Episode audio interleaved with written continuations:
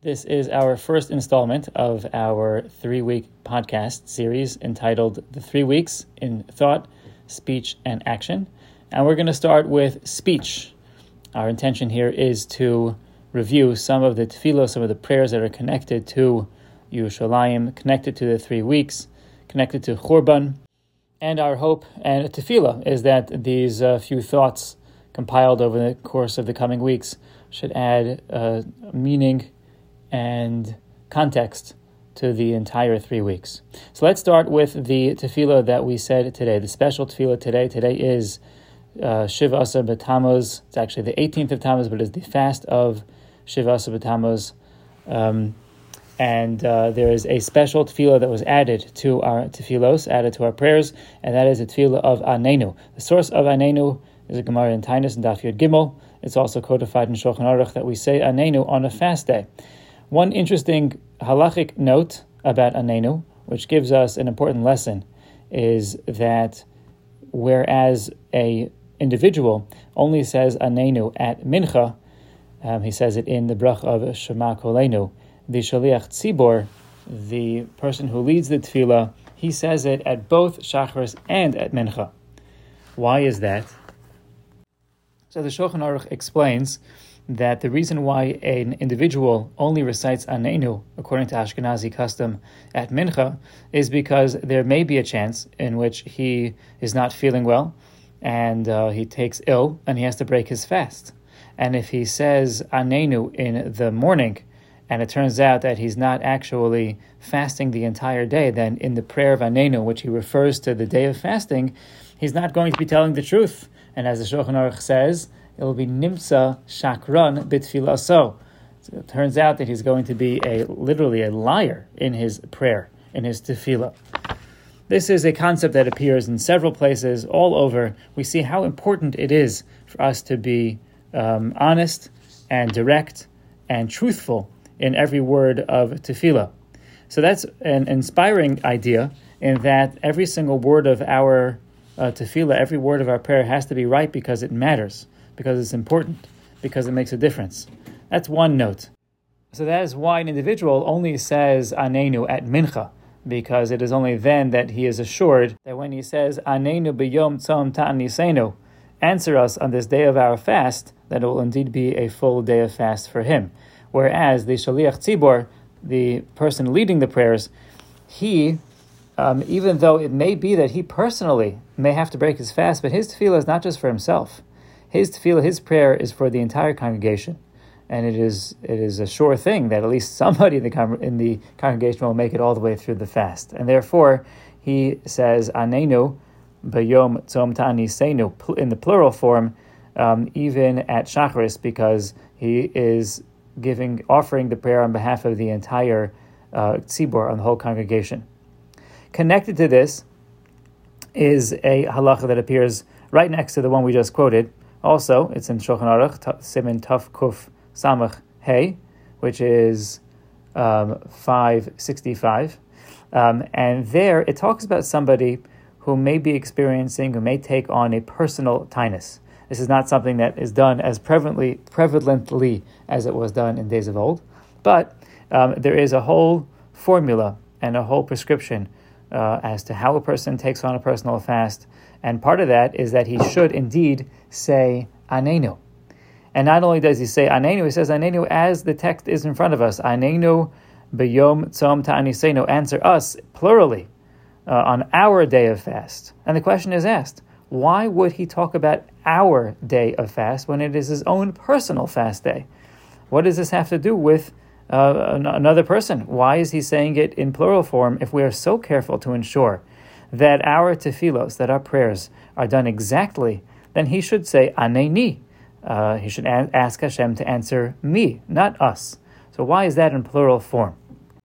The Mishnah offers uh, two important insights here, um, not just about anenu, but about tefillah and tzibor, about davening and community in general. Mishnah Berurah explains that the reason why he says um, anenu in the plural form is because even though he is experiencing his own personal day of introspection, of fast, um, he says, La'olam l'shtatef inish behadit tzibura. Person should always join himself along with the tzibor, and in this case, joining the tzibor along with himself, being able to tap into the power of the prayers of the tzibor, even though they're not sharing the same um, status as him. But nevertheless, he must always be a part of the larger congreg- congregation, a part of the larger tzibor, and that will make his tefillah even more effective. That's one point. The second point, the Mishnah Berurah says, why isn't it that? Uh, so we understand why he's saying anenu because he would like to uh, invoke the power of the tzibor, but still, it's not correct. He's saying anenu in plural form, and we have to make sure our tefillos are correct. So why is it that he can say it in plural? Mishnah Berurah says because it can't be that there isn't some Jew somewhere in the world who is also fasting on this day as well. There has to be somebody. There's many, are many Jews in many different circumstances, many different places, and there has to be one other Jew somewhere who is also uh, taking on a fast day. So by saying anenu in the plural form, you're linking up with a Jew somewhere in the rest of the world. Somewhere it doesn't have to be locally, it doesn't have to be in the same country or even the same continent. It could be any Jew in the world. And by us saying anenu when we have a private uh, um, event and a private tinus, a private fast day, by us speaking in the plural form, we are linking up to that Jew wherever he may be. That's a powerful lesson that we learn from the halacha regarding this tefillah of anenu. Now let's give one more lesson that comes from the text of the tefillah. Actually, it comes from the pasuk, the verse in Yeshaya, from which this tefillah is taken. The pasuk says, and as we say in anenu, "V'hayater mikro v'ani od medabrim v'ani eshma," and it will be uh, even before they call out, and I will answer them. Even before they speak, and I will listen. I will hear. What does this mean? What is this double expression of before they call out, I will answer them, and even before they speak, and I shall listen to them? It's uh, words from the prophet Yeshaya, quoted here in our Tefillah Anenu. The Pri Megadim, uh, the Agadic commentary, not the halachic one, the Pri Megadim offers the following explanation based upon the Gemara in Tainus. The Gemara in Tainus, Daf Chaf Hey Amud Beis, says as follows. It, it, talks about a case in which uh, the sage Shmuel Hakatan decreed a fast. He decreed a fast because there wasn't enough rainfall, which was the primary reason for fasts as recorded throughout Maseches Tainus and he, he declared that there was going to be a fast the next day. And before sunrise, before the fast actually set in, and the prescription of tefillos throughout the fast day set in, it began to rain. And the people thought, what a wonderful sign. This is a sign of the praiseworthiness of the community. They said, um, the reason why the rain fell now is because this tzibor, this tzibor, this community is so worthy. And he responded to them. He said, mashal, let me tell you a parable. What is this similar to? What is this comparable to? To a servant who requests a reward from his master. He requests food or livelihood, something from his master. And his master says to one of his ministers, he says to him, Give him what he asks for and let me not hear his voice. In other words, just give it to him. I'd rather not hear from him. He's fetching and whining too much. I don't even want to hear from him. To a servant for whom the master does not care, the master or the king says, Just give it to him. I don't even want to hear his request. To a servant whom he does care for, he says, Give it to him immediately. I don't even need to hear his request. But to a child, a parent would say, Please give it to him right away, and I'd also like to hear his voice. I'd like to hear his request. I want to take care of his needs. I want to hear his pain. I want to hear where he's coming from and be able to listen and hear and take care of him. So that's what this double expression is referring to. Terem yikro vani Even before they speak, I will answer them. Give it to them immediately. But more than that, od hemedabrim vani eshma.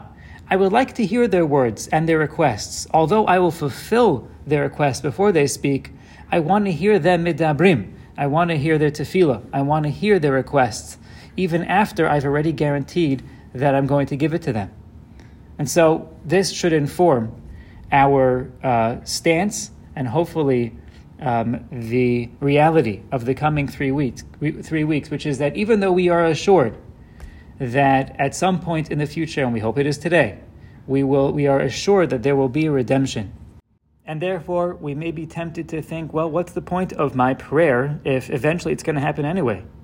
The answer is that even though He may answer our prayers, and even though He may provide a salvation, He still wants to hear our tefillahs, and He still wants to hear our prayer.